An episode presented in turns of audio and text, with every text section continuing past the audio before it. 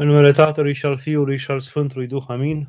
Mă bucur că ne revedem și că ne întâlnim într-o zi mare, adică la sfârșitul unei zile mari, o zi de mare sărbătoare în Biserica Creștină Ortodoxă, întâmpinarea Domnului.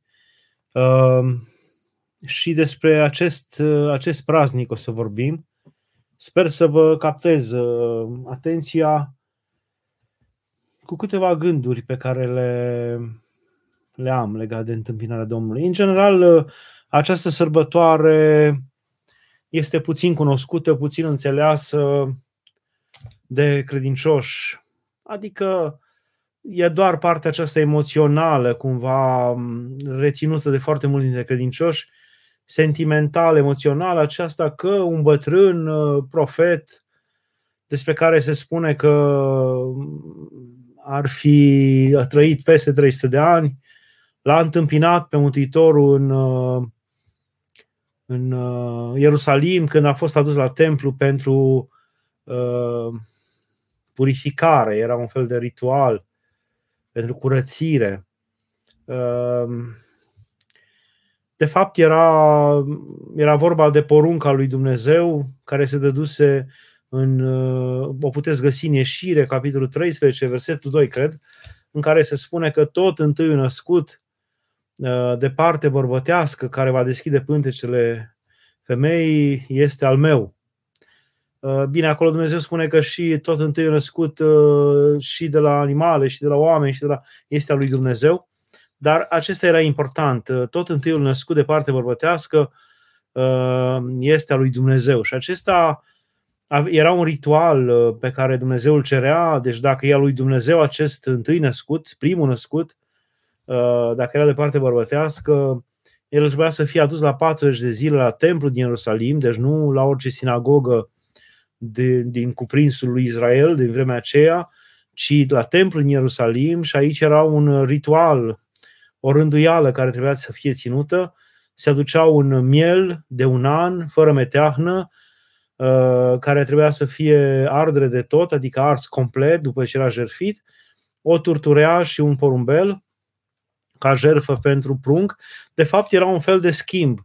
E ca și cum Dumnezeu uh, înțelege familia și înțelege mama și înțelege tata că nu pot să-l dăruiască lui Dumnezeu, nu pot să-l dea lui Dumnezeu, uh, pentru că îl iubesc, pentru că e întâi născut, Dumnezeu îi înțelege și în schimbul copilașului se cer un miel uh, un miel uh, de un an fără meteahnă care să fie adus jerfă, ca și cum s-ar face un schimb. Dumnezeu uh, se mulțumește cu acel miel și cu porumbelul și turtureaua în schimbul băiatului care trebuia să fie adus la templu și trebuia să fie dăruit lui Dumnezeu.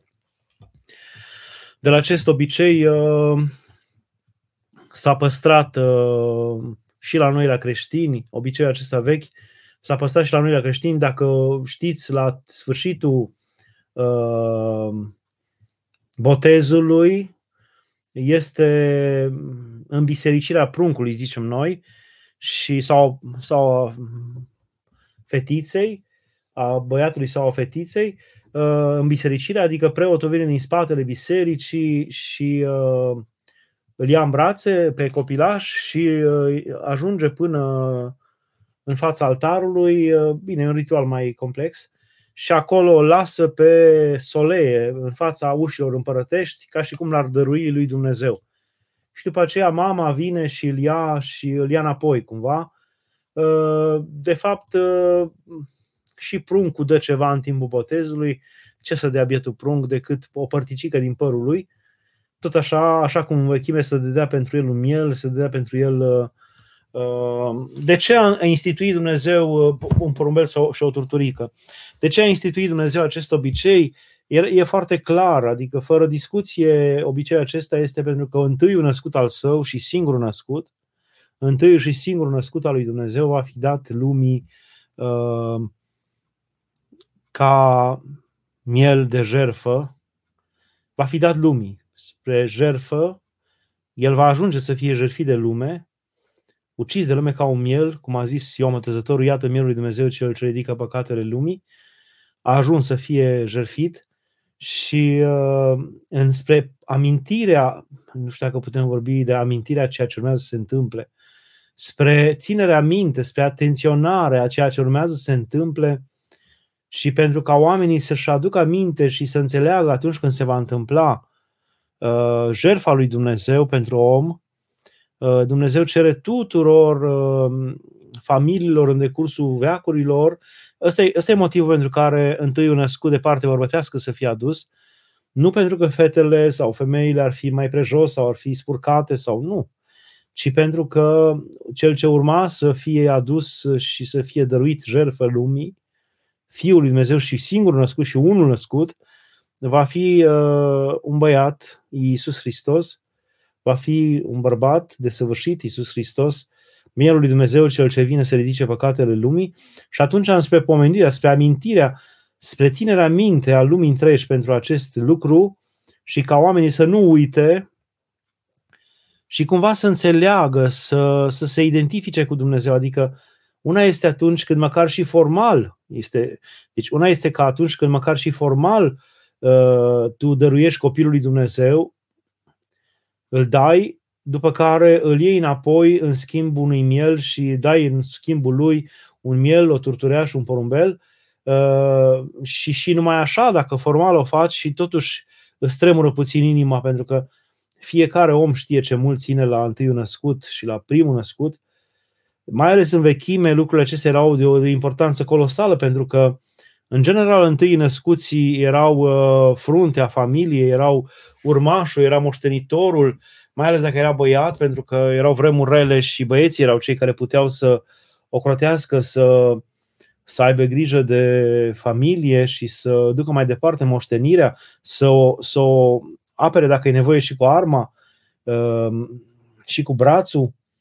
Uh, și atunci primul născut, mai ales dacă era de parte bărbătească, era cumva fruntea lor, faima lor, era uh, nădejdea lor, bucuria lor, a familiilor, că vor avea urmași care să ducă mai departe uh, pământurile, vitele, uh, tot ceea ce au ei, casa în care s-au născut, s-a născut copilul și în care au crescut și toate acestea au cine să le, are cine să le ducă mai departe, mai ales că atunci, în vechime, uh, oamenii nu aveau o idee foarte clară și Vechiul Testament nu vorbea foarte clar despre o continuare a vieții dincolo de moarte, ci pentru marea majoritate a iudeilor uh, lumea se sfârșea odată cu moartea.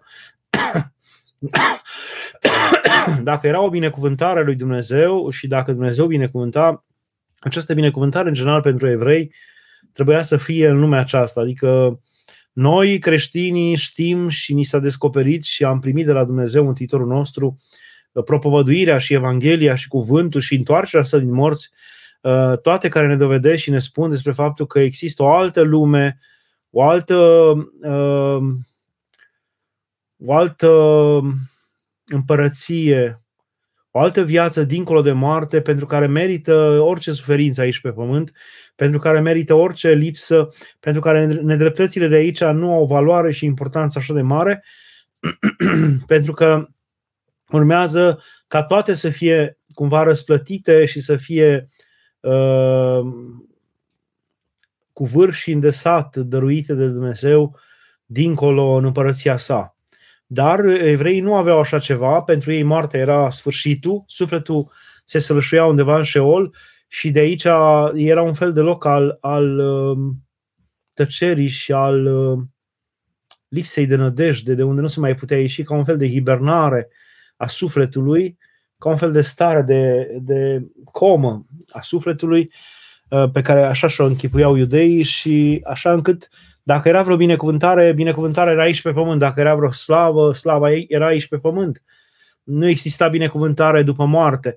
Singura și, și, uh, și singura prelungire a vieții dincolo de viața aceasta pentru evrei, singura că, în sensul că să existi cumva și dincolo de moarte, singura ta prelungirea existenței tale dincolo de moarte erau copiii tăi care duceau mai departe încărcătura genetică, care duceau mai departe sfaturile tale, care duceau mai departe um, duceau mai departe moștenirea pe, de avuție pe care tu o lăsai. vitele, turmele de oi uh, și, în primul rând, numele și slava și cinstea unui neam erau duse de copii, deci copiii aveau o importanță colosală. De aceea, în Vechiul Testament, copiii aveau o importanță foarte mare, mai mare decât orice. Era singura nădejde a continuității, singura nădejde că din tine va rămâne ceva, că tu nu vei pieri cu totul. Erau copiii care ți se nasc și rămân. Și mai ales dacă aceștia sunt băieți, și mai ales primul. Și atunci uh, această cerință a lui Dumnezeu că primul născut de parte bărbătească să fie, să fie dat mie, după care Dumnezeu uh, înțelege neputința omului, adică e ca și cum ar spune, face și voi în schimb ceea ce voi face eu. Dumnezeu de fapt așa ne spune, face și voi în schimb ceea ce voi face eu, eu voi da pe fiul meu unul și singurul născut, vi-l voi da vouă, și nu numai spre moarte și spre răstignire, ci vi-l, da, vi-l, vi-l voi da pentru totdeauna, pentru că Mântuitorul cumva ne este dat nouă pentru totdeauna și iată, îl vedem la fiecare liturghie, pe Sfânta Masă, dăruindu-ne se ca trup și sânge. Uh, el ne este dat nouă să ne asculte rugăciunile pururea, El ne este dat nouă să ne vindece, El ne este dat nouă să, să ne fie alături pretutindeni, El ne este dat nouă, El, El cel ce era necreat, El cel ce era fără de început și fără de sfârșit, s-a unit cu creatura, s-a făcut pe sine început și a pus început și sfârșit, adică naștere și moarte, a devenit creatură. El care era necreat, el s-a făcut ceea ce nu era. Uh, adică erau, s-a întâmplat un lucru colosal. De fapt, singurul lucru nou sub soare uh, este Hristos. Nimic altceva nu este nou sub soare decât că Dumnezeu s-a făcut ceea ce nu era. Dumnezeu uh, s-a dăruit pe sine omului și ceea ce nu era s-a făcut pe sine. Uh, și atunci e ca și cum ar spune Dumnezeu, uh, eu mă dau pe mine oamenilor, eu mă dau pe mine, eu, eu îl dau pe fiul meu, unul născut și singur născut vouă, și voi îl veți ucide și îl veți stârni, puțin vor crede în el, puțin îl vor urma, dar mulți îl vor urâ, deci eu, iată, îl dau ca pe miel spre junghiere, spre ridicarea păcatelor lumii, spre luminarea voastră. Aduceți-mi și voi fiecare familie în parte pe primul născut al vostru. Faceți și voi, în schimb, același gest pe care îl voi face eu. Dar, după ce face această, după ce cere acest lucru, uh, Dumnezeu revine și înțelege neputința oamenilor și lasă în locul în locul copilului lor, care ar trebui să fie al lui Dumnezeu, lasă să se dea un miel de junghiere. De fapt, mielul îl preînchipuie încă de acum pe, pe mielul lui Dumnezeu, care vine să ridice păcatele lumii. Uh, mai are un înțeles această, dar de, despre aceasta o să vorbim mai încolo. Mai are un înțeles de ce Dumnezeu cere pe primul născut uh, să îi se dea lui. Dar, uh, ei, la un asemenea moment vine Mântuitorul în Ierusalim, deci nu la orice sinagogă din, uh, din Țara Sfântă putea să fie adus pruncul, ci pruncul trebuia să fie adus uh, lui Dumnezeu în Ierusalim, la Marele Templu, și familiile care aveau pe primul născut băiat trebuiau să vină mama, tata și probabil că mai veneau rudenii apropiați care îl aduceau la templu pe copil, aduceau cu ei un, un miel, aduceau cu ei o turturea, un porumbel și îl aduceau la templu, îl dădeau în schimbul copilașului care era trebuia să se producă acest ritual, această jertfă pentru copil, acest schimb până la urmă. Uh, ei, a, trebuie să înțelegem că asta se petrece la 40 de zile de la naștere. 40 de zile de la naștere, asta înseamnă că Mântuitorul, la 40 de zile de la, de la nașterea sa în Betleem, era încă în Betleem, că Maria, Maica lui Dumnezeu și că Iosif uh, tâmplarul, bătrânul Iosif, cel care o luase ca logodnică pe Maica Lui Dumnezeu și o ocrotea și pe fiul său și pe fiul uh, Maicii Domnului și pe fiul lui Dumnezeu, uh, erau încă în Betleem. De acolo, probabil că uh, Maica Domnului și Iosif au venit la templu să-L aducă pe Mântuitorul Iisus Hristos și asta foarte interesant și sper să vă rămână în minte Uh, de-abia după acest eveniment întâmplat la 40 de zile de la nașterea Mântuitorului trebuie să fi venit magii. Probabil că în zilele următoare, după ce Hristos a fost închinat la templu, după ce Hristos a fost adus la templu de Maria, mama sa și de Iosif, uh, după ce s-a întâmplat această prindere în brațe, luare în brațe de către Simeon, după ce s-au auzit prorociile anei lui Fanuel în templu, probabil că zile, poate săptămâni, nu știm, nu știi cât o să fi trecut, ei s-au întors în Betleem, probabil că s-au întors în Betleem, adică cu siguranță s-au întors în Betleem și uh, au apărut magii de la răsărit. De-abia acum trebuie să fie apărut magii de la răsărit, pentru că ei au venit și au tulburat tot Ierusalimul, întrebând unde este cel ce s-a născut și a cărui stea nouă ni s-a arătat regele lui Israel, regele care va uh, stăpâni peste o împărăție fără de sfârșit. Unde este acesta? și s-au tulburat tot Ierusalim în frunte cu Irod, care a chemat pe toți, toți Sinedru și i-a întrebat ce spun prorocile despre Hristos și uh, Sinedru și bătrânii poporului și căturare au spus că în Betleem trebuie să se, fi, să se nască uh, cel vestit, cel uh, care era prorocit de proroci din vechime, mielul lui Dumnezeu, Mesia, adevăratul rege al lui Israel, în sensul că regele credincioșilor, Israel însemnând mărturisitor, credincioși, uh, adevăratul rege al tuturor credincioșilor uh, și i-au spus, le-au spus uh, uh, magilor care pierduseră steaua, nu mai văzuseră steaua și bâșbuiau cumva în căutarea ei, steaua cumva s-a ascuns de ei și le-au spus că trebuie să meargă spre Betleem. Betleem este un orășel uh, și atunci și acum undeva la 12-15 km de Ierusalim și ei au pornit spre Betleem Uh, și când au ieșit din Ierusalim, steaua li s-a arătat și s-au bucurat cu bucurie mare. Au mers să vadă pruncul, pruncul și se spune în Evanghelia la Luca că pruncul acum era într-o casă și au găsit pruncul într-o casă, uh, adică nu l-au mai găsit în Iesle. Era mult după nașterea Mântuitorului, deci erau cel puțin 40 de zile, pentru că la 40 de zile Mântuitorul a fost în templu Uh, dus să fie, uh, să fie dăruit lui Dumnezeu. Și acolo întâmpinat de Simeon și de prorocița Ana. După 40, 2, 43, 44, 45, nu știm când de zile, au apărut magii care i s-au închinat și noaptea aceea, după ce i s-au închinat, Îngerul lui Dumnezeu s-a arătat nu numai magilor ca să plece pe altă cale și să nu mai treacă pe la uh, Irod, care căuta viața pruncului, ci s-a arătat și lui Iosif care a fugit în noaptea aceea luată pe Maica lui Dumnezeu Maria și pe fiul ei, celul născut, și pe Fiul lui Dumnezeu, Mântuitorul nostru Iisus Hristos, și au fugit în Egipt.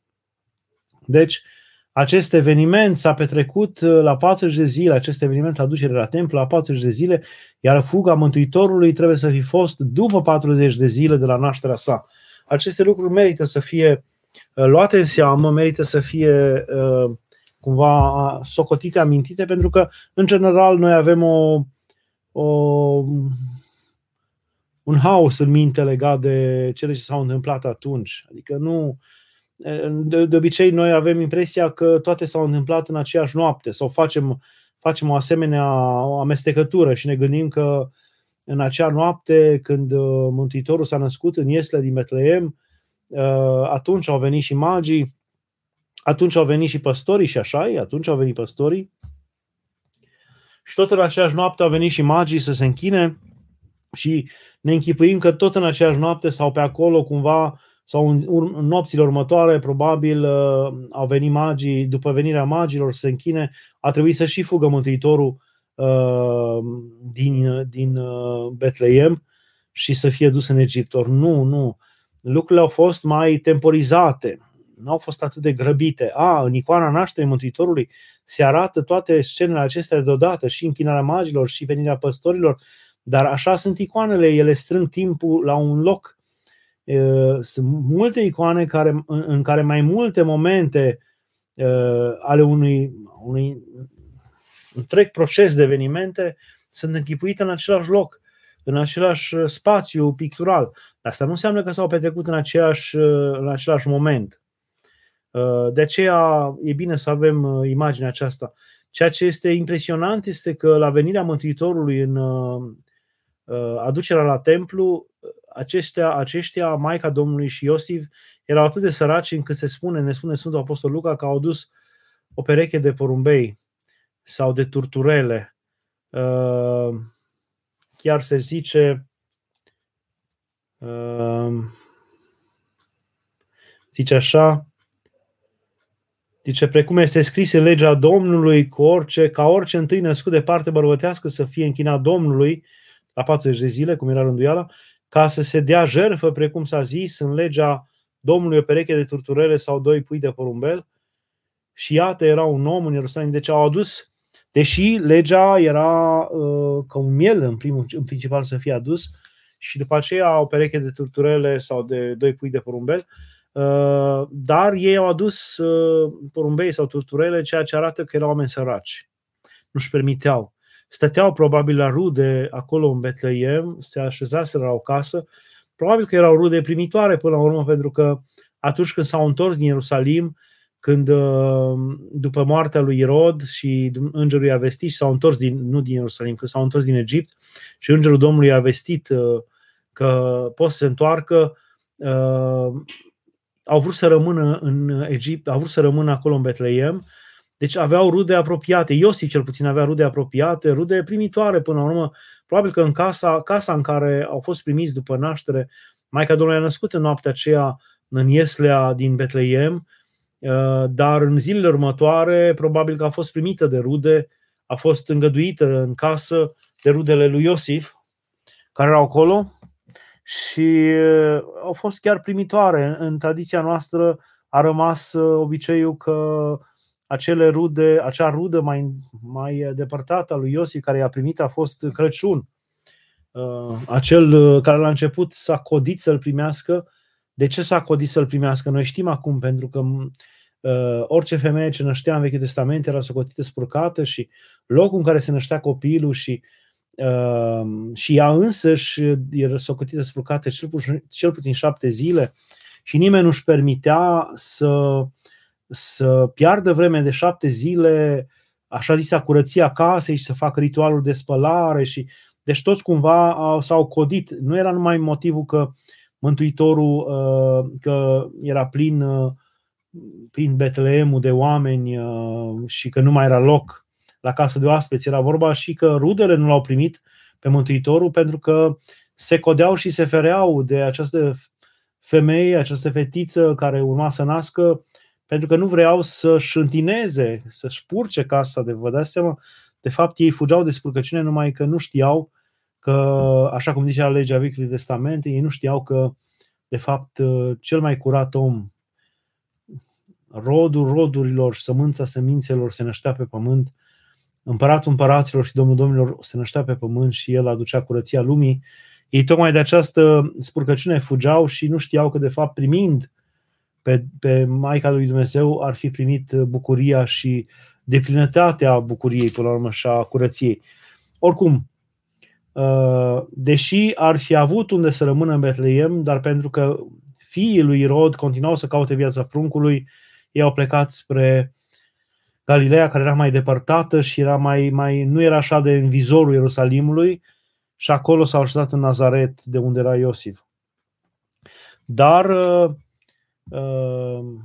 am vrut să spun toate lucrurile acestea ca să înțelegeți uh, contextul în care s-au întâmplat, timpul istoric al întâmpinării Domnului și de ce s-au întâmplat lucrurile așa cum s-au întâmplat, dar uh, nu putem să uităm nici pe cei doi, mai ales pe Simeon, bătrânul, despre care se spune într-adevăr că avea peste 300 de ani, despre care se spune că uh, într-adevăr a, fost, a făcut parte dintre cei 70 de înțelepți bătrâni evrei care fusese chemați de comunitatea vestita și bogată comunitate evreiască din Alexandria, probabil că cea mai puternică comunitate evreiască din diaspora evreiască, din Alexandria, unde erau și o zonă eclectică și uh, în care în mare parte evreii uitaseră limba ebraică sau aramaica, care se vorbea în general în popor, un fel de ebraică populară, uitaseră și vorbeau mai degrabă greaca și atunci această comunitate și-a permis să plătească și să găzduiască 70 de bătrâni uh, a lui Israel, aduși din Israel și din toate oazele și din toate uh, țărmurile de mare unde erau așezate comunități iudaice în diferitele orașe uh, din exilul, din exil, din diaspora evraică, au chemat 70 de oameni înțelepți care erau în stare să traducă scriptura din ebraica veche în uh, greacă și au găzduit acolo în Alexandria luni și luni, poate ca ani, timp în care aceștia au tradus uh, bucată cu bucată tot Vechiul Testament. Uh, nu se numește această traducere în greacă Septuaginta de la cei 70 de bătrâni. Ei se pare că uh, acest bătrân, Simeon, ar fi făcut parte dintre cei 70 de bătrâni și lui a căzut să, să traducă sau să, să traducă din ebraică în greacă cel puțin o parte din, uh, um, din prorocia lui Isaia și acolo în prorocia lui Isaia, într-unul dintre capitolele ale, din primele 10 capitole ale lui Isaia, există un cuvânt despre care, proroc, de, de, de care prorocește despre Mântuitorul nostru Isus Hristos și în care spune că e, iată, fecioara va lua în pântece și va naște prunc și vor pune numele lui Emanuel. Era o prorocie foarte clară despre, despre viitorul Mesia, despre, despre unsul lui Dumnezeu, despre Hristos. Și uh, el, uh, bătrânul, a zis, trebuie să fi fost o greșeală în spusele lui uh, lui Isaia, pentru că nu are cum să ia fecioara în pântece să, va, să nască prunc, ci femeia. Și se pare că a scris de mai multe ori, femeia, va, iată femeia va lua în pântece și va naște prunc.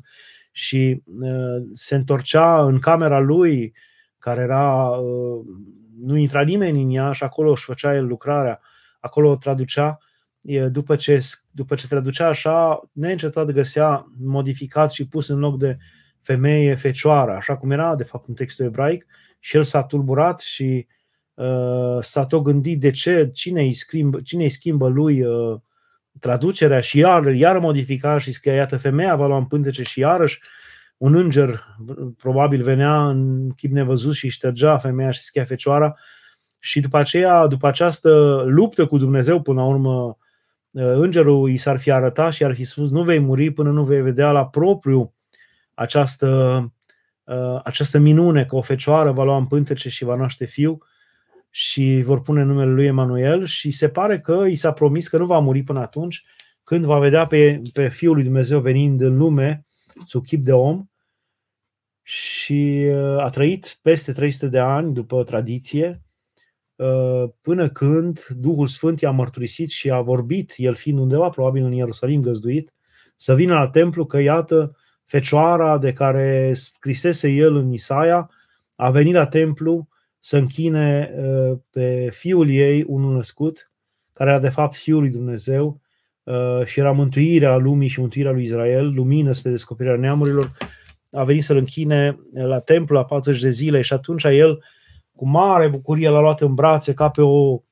uh, cum să spun, ca pe un rod al așteptărilor lui ca pe o mărturie atât de vie și clară a lui Dumnezeu despre adevărurile pe care el le transcrisese, le, le tradusese din, uh, din uh, ebraică atunci, acum 300 de ani, atunci 300 de ani erau, și, dar era și un sfârșit pentru că uh, e foarte greu să trăiești atâția ani, e foarte greu să duci bătrânețile, uh, cuvântul îngerului că nu va muri până nu va vedea pe Fiul lui Dumnezeu uh, născut din fecioară, Uh, se împlinea în sfârșit uh, toată povara. E foarte interesant. Fiul lui Dumnezeu, viața îi aducea lui dezlegarea spre moarte, care era o eliberare pe, pentru el. Bineînțeles că și Ana, prorocista lui Fanuel, uh, prorocița, fica lui Fanuel, a, a vorbit despre pruncul venit în templu Uh, dar uh, multe ar fi de spus și despre cele ce le-a spus Simeon, Maicii Domnului și despre prunc. Că de fapt el va veni uh, să, să despartă. De fapt, de ce? Să nu citim. Iar Iosi și mama lui se mirau de ceea ce vorbea despre prunc, de ceea ce se vorbea despre prunc și a binecuvântat Simeon și a zis către Maria, mama lui, iată, acesta este pus spre căderea și spre ridicarea multora din Israel și ca un semn care va stârni împotriviri. Deci e un cuvânt foarte mare, acesta e un adevăr, aș zice, etern despre Dumnezeu. Uh, Dumnezeu este, Mântuitorul nostru Iisus Hristos este singura persoană putem să numim persoană, chiar dacă este persoana a Sfintei Trăimi sau persoana divină umană, este singura ființă pe lângă care lumea nu poate trece nepăsătoare. Pe Dumnezeu uh, ori îl iubim, ori îl urâm. Uh, pe Dumnezeu, uitați-vă și în familiile dumneavoastră și în casele dumneavoastră, uh, orice veți alege, orice teorie veți, vă veți asuma, orice idei, pe toate le va înțelege cumva lumea din jur, familia, dar dacă vi-l asumați pe Hristos și îl urmați pe Hristos, asta va produce ruptură. Cum zice Mântuitorul, el nu a venit să aduc pace, ci a venit să duc război, unde sunt cinci, trei împotriva doi și doi împotriva trei. Uh, așa se întâmplă cu Mântuitorul și peste tot, în decursul istoriei, pururea și pretutindenea, se întâmplă această despărțire a apelor. De fapt, uh, Mântuitorul vine să, prin cuvântul acesta pe care îl spune uh, Simeon, că acesta este pus spre căderea și ridicarea multor în Israel și ca un semn care va stăni împotriviri și prin sufletul tău va trece sabia, adică al Maicii Domnului, ca să se descopere gândurile din multe inimi. Uh, de fapt, prin cuvântul acesta se grăbește ceea ce omul a dorit dintr-un început, atunci când a mâncat din pomul cunoașterii binele și răului, să cunoască binele și rău. Asta a vrut omul de la început, cu asta l-a ispitit diavolul, să cunoască binele și rău și uh, diavolul l-a adus pe căi greșite de a cunoaște binele și rău, l-a mințit, l-a înșelat, de fapt. Ei, acum Mântuitorul venea să să lămurească care este binele și care este rău, să-i descopere omului. Prin venirea sa în lume, lucrurile se separă. Odată cu venirea Mântuitorului în lume, lucrurile se separă. Se vede de la o poștă uh, și de la un capăt al altul al orizontului ce este binele și se vede de la o poștă ce este rău. Tot ceea ce se aseamănă cu Hristos, tot binele, toată smerenia, toată blândețea, toată bunătatea, acestea sunt lucrurile bune și tot ceea ce nu se aseamănă cu Hristos și stau împotriva lui Hristos sunt relele. Uh, și nu numai citindu-i viața, ci în general, uh, în, în relația noastră cu Dumnezeu, nu putem să avem o relație uh, nepăsătoare, cum, cum de exemplu foarte mulți dintre voi aveți față de diferite formații, față de diferiți uh, filozofi. O, o relație formală, o relație uh, de nepăsare, poate, uh, interes rămelnic, după care dispariția din uh, orizontul sufletului.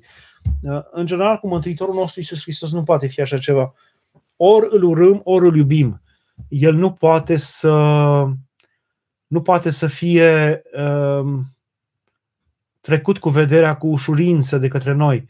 El zgândărește în inima noastră bunătatea lui Dumnezeu, blândețea lui Dumnezeu, dragostea lui Dumnezeu, jertfa lui Dumnezeu, faptul că există un Dumnezeu care a fost în stare să moară pentru om, de dragul omului, atunci când omul era păcătos, că există un asemenea Dumnezeu, uh, zgândără pur și simplu sufletul, îl pune pe, pe, îl pune pe, pe calea întrebărilor, uh, se tulbură omul de uh, acest lucru, este cu neputință să înțeleagă.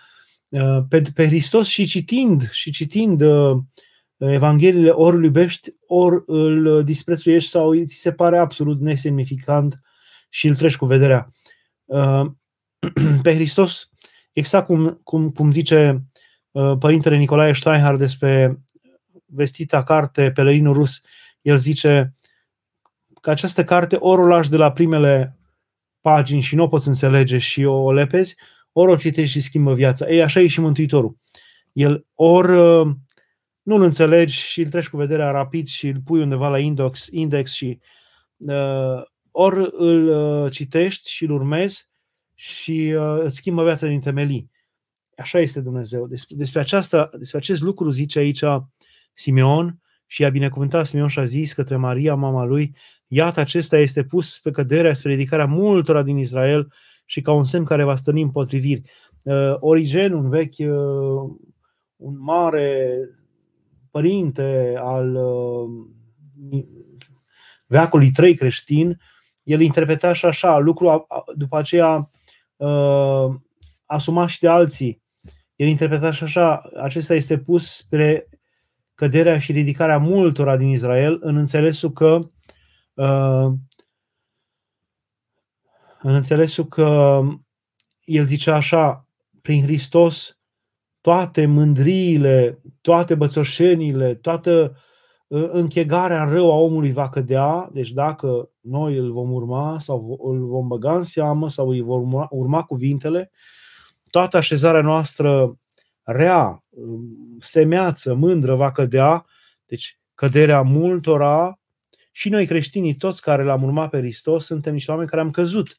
Am căzut dintr-un anumit mod ă, falnic și fălos de a vedea viața sau dintr-un mod uh, urât, uh, trist de a vedea viața. Oricum am căzut dintr-un mod de a vedea viața, păgân, depărtat de Dumnezeu și ne-am ridicat uh, asumându-ne o altă, o altă încărcătură, o alt, un alt chip al lui Dumnezeu, o altă învățătură despre lume și despre viață.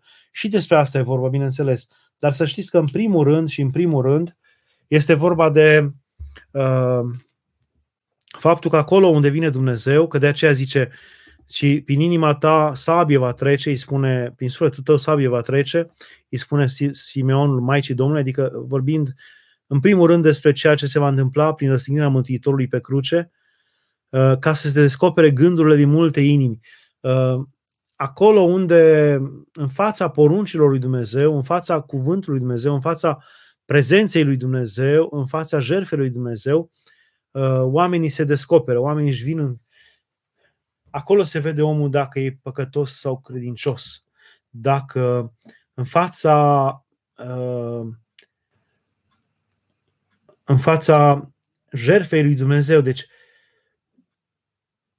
de-abia când uh, ai de-a face cu Isus Hristos, Mântuitorul nostru, se vede dacă ești credincios sau necredincios, se vede dacă ești păcătos sau nu ești păcătos, se vede dacă ești bun sau nu ești bun. Nu în fața în fața niciunui, niciunui alt criteriu al bunătății și al blândeții pe pământ, ci în fața Mântuitorului. Uh, este foarte important cuvântul acesta al uh, lui Sfântului Simeon. Zice și era și Ana, prorocița, fica lui Fanuel din seminția lui Asher, ajuns la adânci bătrâneț și care trăise cu bărbatul ei șapte ani de la, de la uh, fecioria ei și era văduvă în vârstă de 84 de ani și nu se depărtase de templu slujind noapte și ziua în pon și rugăciune. Uh, și veni și ea în acel ceas, lăuda pe Dumnezeu și vorbea despre prunc tuturor celor ce așteptau mântuirea lui Israel. După ce au săvârșit toate acestea sau așa și toate celelalte despre care se, se vorbesc aici. Uh, acum, dacă dumneavoastră aveți întrebări legate de toate aceste lucruri pe care le-am, uh, le-am spus, eu văd aici o primă întrebare. De ce femeile în cele 40 de zile după naștere sunt considerate necurate și nu au voie să intre în biserică. Să știți că lucrurile acestea au fost în vechime. Nu mai sunt. Sunt ale legii Leviticului, sunt uh, ale legii Deuteronomului, nu sunt ale legii creștinilor. Uh, deci nu sunt socotite femeile spurcate. Nu sunt. Au fost socotite spurcate atunci. De ce? De ce?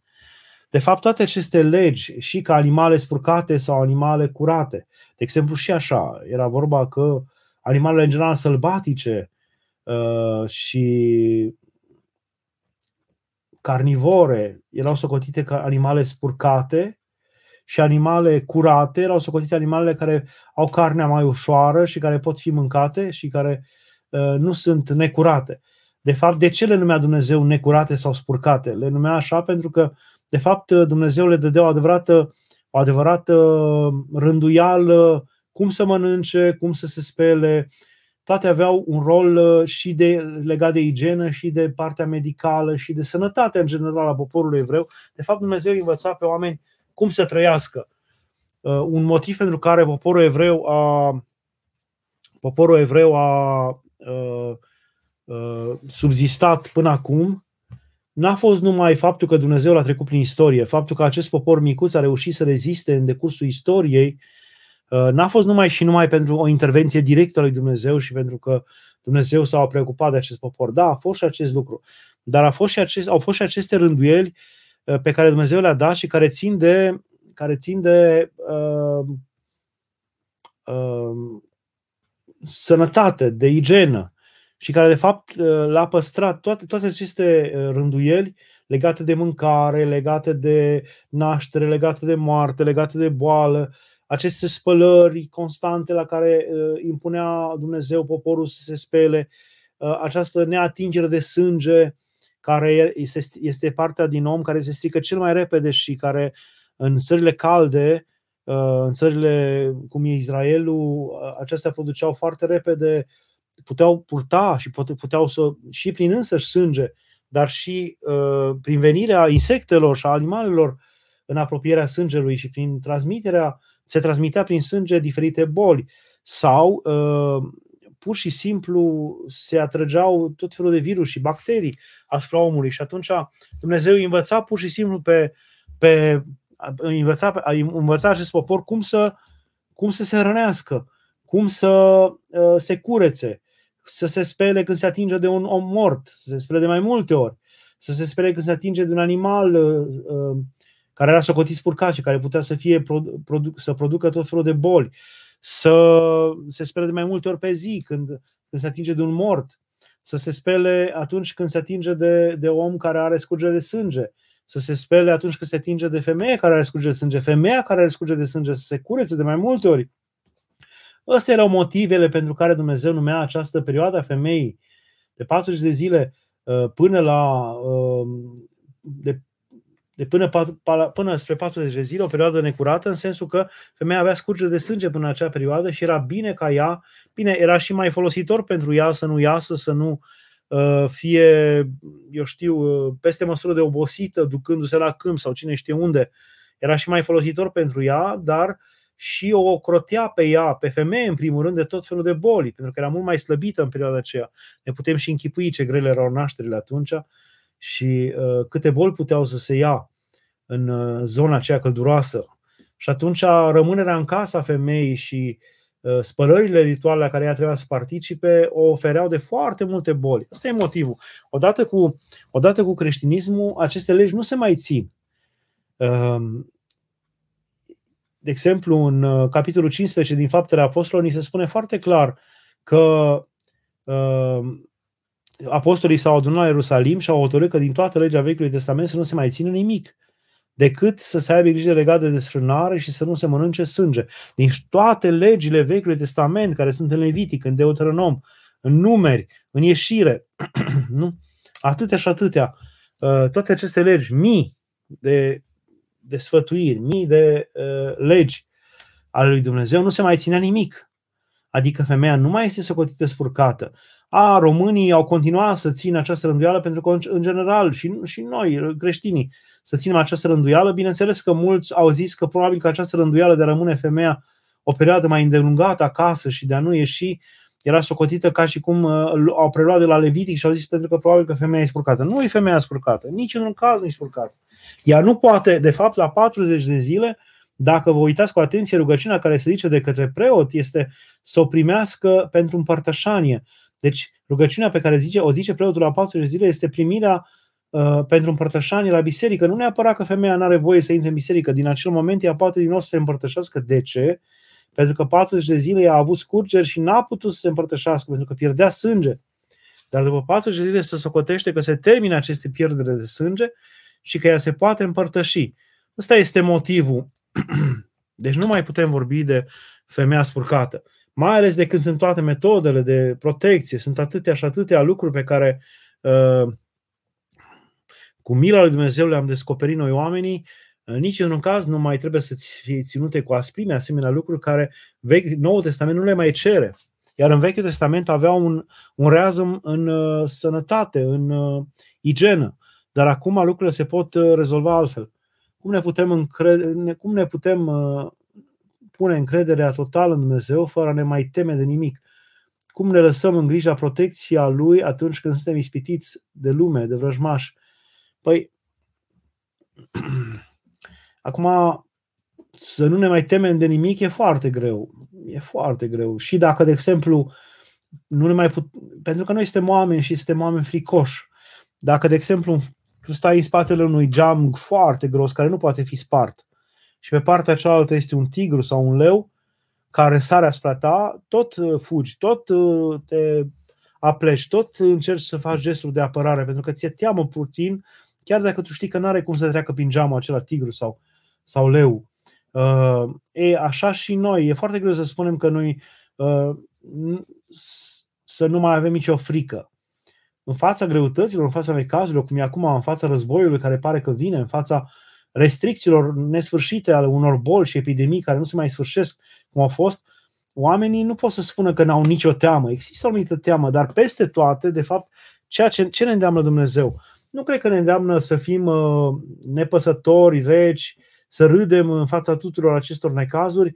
În primul rând, nu putem să râdem și să fim nepăsători pentru că oamenii suferă, pentru că alții suferă foarte mult, pentru că în război se suferă, pentru că în bol se suferă, pentru că sunt atâția oameni care o duc greu, nu poți să fii fericit.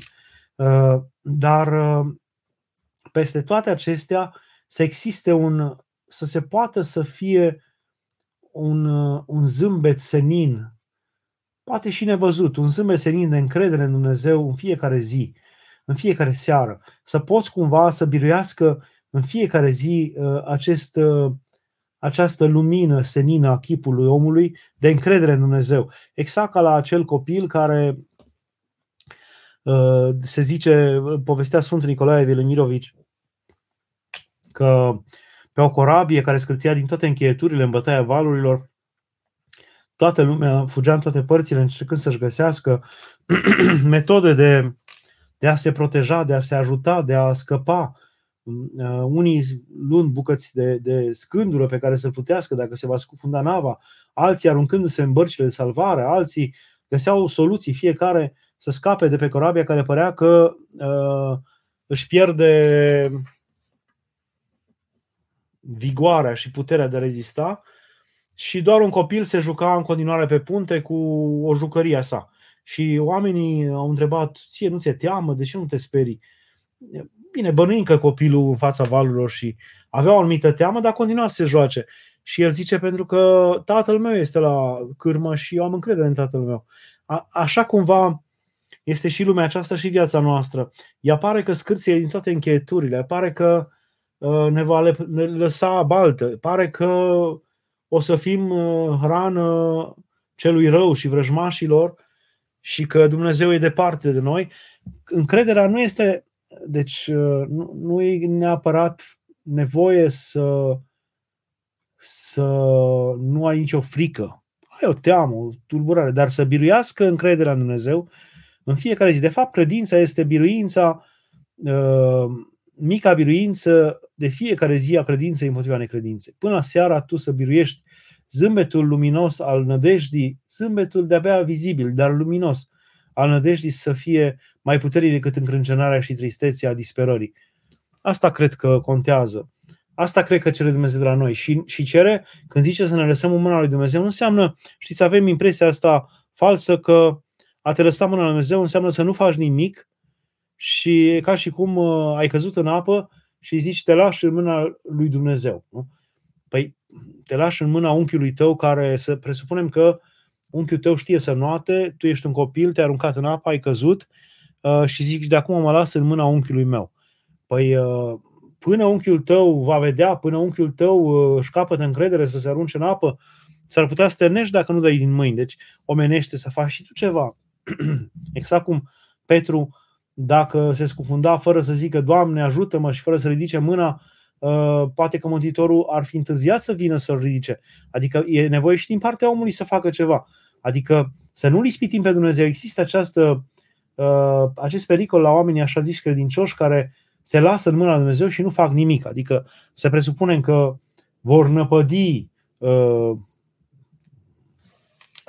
cum au năpădit în al doilea război mondial rușii peste noi, să presupunem, și că aceștia batjocoresc, ucid, violează. Să presupunem, nu, nu acuz pe nimeni, să presupunem că se întâmplă acest lucru. Uh, tu nu poți să stai în casa ta liniștit zicând mă lasă mâna lui Dumnezeu, ci dacă există locuri unde să te ascunzi, dacă există subsoluri în care să te ascunzi de, de, de loviturile bombelor, dacă există locuri în care să te ascunzi familia, fă, fă lucrul acesta. Adică a te lăsa mâna lui Dumnezeu nu înseamnă să-L ispitești pe Dumnezeu uh, nefăcând nimic și punându-te în fața vântului și a valurilor care lovezi din toate părțile. Ci să faci omenește ce poți face, dar restul să te lași în mâna lui Dumnezeu. Asta înseamnă să te lași în mâna lui Dumnezeu. Uh, de ce este nevoie de acea rugăciune după nașterea pentru curăția? Prin taina anunții Hristos nu binecuvintează inclusiv apropierea soților și deci nașterea de prunci. De ce mai este nevoie de o nouă rugăciune de curățire? Bine, e vorba de asta de la uh, e vorba de cea rugăciune de la 40 de zile. Păi stai puțin. Uh, rugăciunea de la 40 de zile nu e de curățire pe care, care o face biserica. E, nu e vorba că e spurcată împreunarea între soț soție, nu e vorba că e necurat pruncul, nu e vorba de. ci e vorba că femeia are scurgere de sânge și nu, prin asta nu înseamnă că e necurată sau e spurcată, că Hristos a binevoit, cum zic cântările, să se întrupeze din sânguirile fecioare, din aceste scurgeri de sângele femeii s-a întrupat Hristos.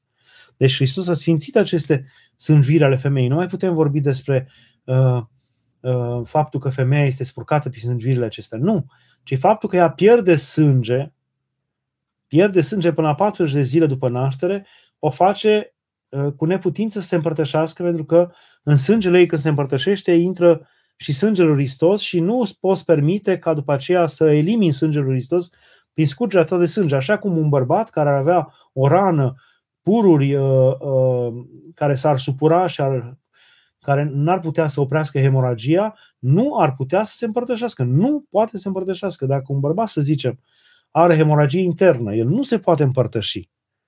Nu își poate permite ca să ia trupul și sângele lui Hristos și după aceea acest sânge și trupul lui Hristos care intră în sângele omenesc și se unește cu omul, să el să le elimine uh, altfel în afară. Ăsta e motivul pentru care femeia până la 40 de zile nu este împărtășită.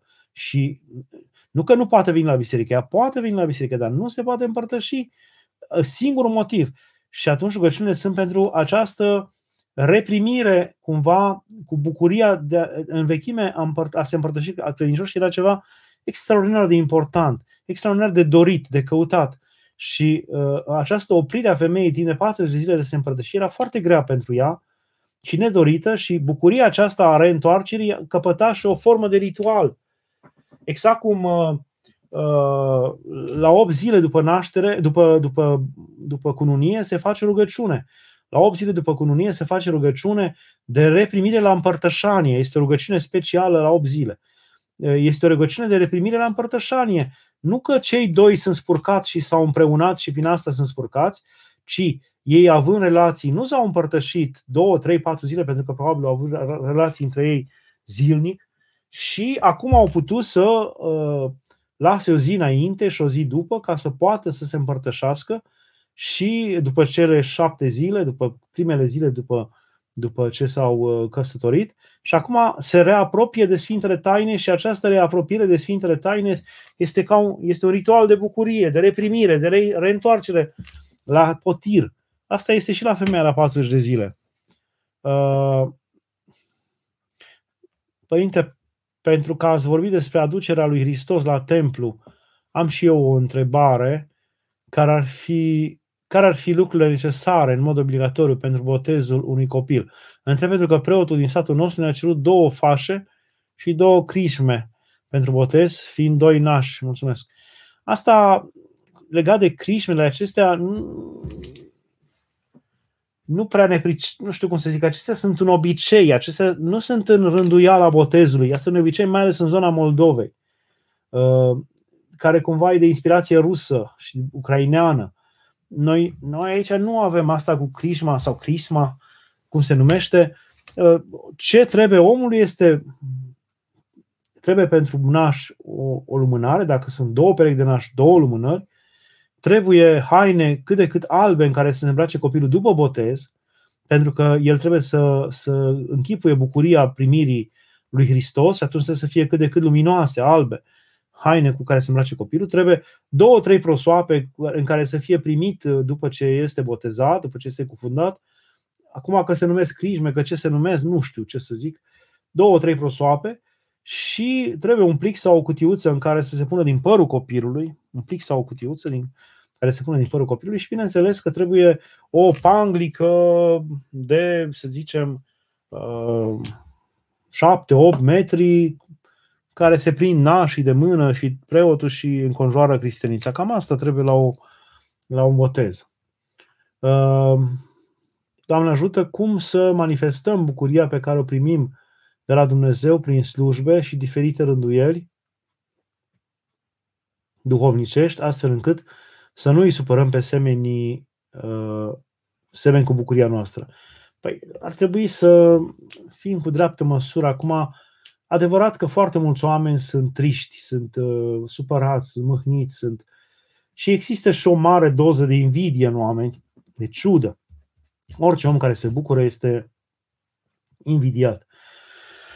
Și atunci, în nici într-un caz, bucuria prezenței la slujbe, bucuria înțelegerii unor cuvinte domnicești să nu fie pentru tine, să nu, să nu fie un, cum zicea Klaus Kenneth, vestitul uh, globetrotter, aș zice, un om care l-a căutat pe Hristos peste pe toată fața pământului, încă trăiește din Elveția, devenit ortodox, Klaus Kenneth, care uh, numea pe acești creștini, mai ales în anumite secte, sunt anumiți creștini care fac din bucurie un fel de datorie.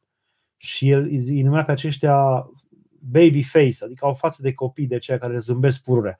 Neîncetat ei sunt cu zâmbetul pe buze uh, ca să dovedească că ei sunt creștini. Adică n-ar trebui ca noi să fim niște hăhăiți, niște uh, tot timpul cu zâmbetul pe buze. Bucuria noastră trebuie să fie cumva interioară. E o bucurie care strălucește în noi. E o bucurie care nici nu trebuie să, să se manifeste prin zâmbet neapărat nu ne-l închipuim pe Hristos un, un hăhăit, un, un tip care tot pururea râdea și nici nu ne închipuim trist. Dar există o strălucire care cumva o avea Mântuitorul și pe care o aveau și ucenicii după ce au primit Duhul Sfânt uh, și uh, această lumină interioară, această nădejde pe care nu trebuie să pierdem niciodată, asta trebuie să o avem. Iar dacă avem prea multă stare de efuziune, bucurie și mai ales ne manifestăm foarte strident, putem produce uh, supărare. Uh, putem produce invidie în fața celorlalți, putem produce deznădejde. Oamenii să zică, iată, eu nu trăiesc așa, eu nu simt așa, iată, eu nu sunt la măsura acestui om. Și păcat. Uh, cum privește biserica dorința unei femei singure de a aduce pe lume un copil, dacă nu are un partener și ce, apropie, și ce apropie pe finalul perioadei fertile, se apropie de, perioade, de finalul perioadei fertile, însemnarea inseminarea cu donator anonim este văzută ca un păcat, e, e, e o problemă de bioetică, e o problemă de. nu e neapărat un păcat, e o, e o durere. E foarte greu să, să aduci pe lume un om uh, despre al cărui tată el nu știe și nu va ști niciodată nimic, care nu se va raporta niciodată la un tată și care nu știe niciodată cine sunt rudele lui. Nu știu dacă ați întâlnit oameni care, eu am întâlnit foarte mulți oameni care uh, crescuți la casa copilului uh, sau cine știe în ce condiții, care nu-și cunosc deloc rudele, sunt într-o disperată căutare în tot restul vieții. Uh, uh, relația lor cu Dumnezeu, relația lor cu, cu cele sfinte este foarte tulbure și îndurerată atâta timp cât ei nu-și găsesc cumva rădăcinile pământești. Ei nu se pot defini pe sine, neputându-se defini pe sine ca istoric, ca proveniență, nu se definesc nici măcar etic nici, nici ca alegeri ale, ale axelor valorice. Nu au nicio alegere sau au alegeri foarte, foarte complicate, greoaie și, uh, și atunci îi face un imens rău acestui copil, adică îi face o imensă durere și o imensă uh, suferință acestui copil și numai și numai pentru a avea tu o jucărie din pântecele tău. Până la urmă, noi cumva, știu, nu vreau să te doară, dar uh, îl dorim ca să fie al nostru, să fie din sângele nostru, dar cu ce ar fi mai rău acest copil uh, sau de ce, de ce să faci tot efortul acesta? De ce să aduci atâta poate suferință când ai putea să iei un copil care oricum este eu știu, lepădat, uitat, nebăgat în seamă. Iată acum legile înfierii sau uh, de la noi, la români. Uh, sau uh, au devenit mult mai permeabile, mult mai ușoare. Uh, ai putea înfia un copil, ai putea, poate să nici nu să-l înfiezi, să-l, să-l crești, să-l înveți, să-l luminezi, să-i descoperi învățătura de credință, să-l faci om, să-l ridici din, din neștiință, din uitare. Eu zic că mai degrabă, mai degrabă așa decât să faci acest lucru care da, și cred că ceea ce dorește o să fie tot mai dorit de mulți oameni. De fapt, oamenii nu-și mai doresc uh, asumarea unei relații, căsătoria, osteneala de a-l înțelege pe celălalt, de a-l asuma pe celălalt și își doresc doar un copil. Mai ales disperarea aceasta cu câte și timpul și perioada fertilă trece, dorința de a avea un copil uh, e tot mai mare. Deci nu e neapărat un păcat, e mai mult o greșeală și, o, și un uh, rău pe care îl faci propriului tău copil și spun, chiar dacă tu acum poate mă judeci și ești supărată pe mine că ți-am zis asta, copilul va fi cel ce te va judeca cel mai aspru. Copilul va fi cel ce te va judeca cel mai aspru. Uh, și păcat. Ar fi păcat. De ce atunci când mă rog și țin posta am o frică în mine, parcă mi-e greu să stau și în casă. Uh, e bine să ai totuși o... să sfințești casa, e bine să ai un crucifix pe perete, să ai o icoană, dacă se poate o candelă, și să știi că, în general, când începi un lucru, uh, ții minte și acum o ultima conferință pe care a avut-o Părintele uh, Gheorghe Calciu Dumitreasa, vestitul mărturisitor din temnițele comuniste, ultima conferință a fost la noi la Cluj, cu câteva săptămâni înainte de a muri, iar părintele se simțea rău și uh, totuși a ținut o ultimă întâlnire cu tinerii și uh, ne-a spus atunci să țineți minte, când veți pune genunchi să vă rugați, genunchii jos să vă rugați, atunci toate hoardele demonilor se vor repezi să vă oprească cumva, să vă pună bețe în roate. Bineînțeles că Dumnezeu nu va îngădui decât într-o mică măsură, uh, nu va îngădui prezența și lucrarea diavolului, dar ea se va îngădui într-o anumită măsură și vei simți ceea ce zici tu. Uh, frică, uh, tulburare, mâhnire, greutate, toate acestea vin pentru că probabil că nu te-ai rugat de mult timp sau te rogi foarte inconstant și atunci uh, când vrei să te apuci de ceva serios, diavolul îți stă împotrivă, el nu poate face mare lucru, poate să-ți dea stările acestea. Dacă tu vei continua, indiferent de ce simți, cu, cu încredere mare, uh, te va lăsa până la urmă.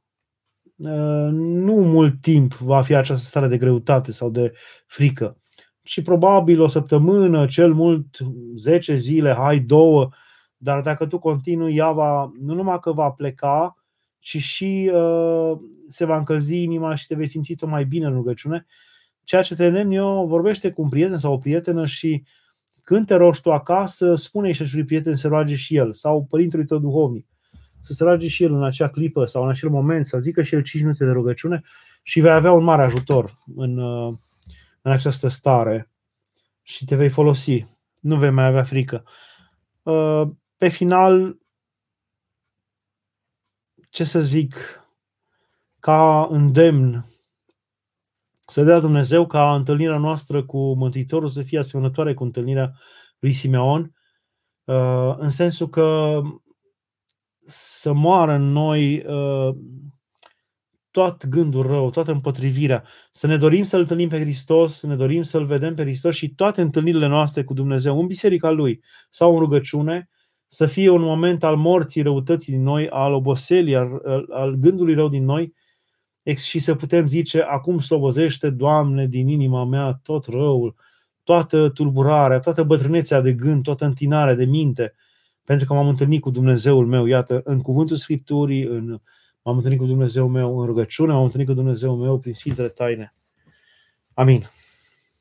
Dumnezeu să ne ajute.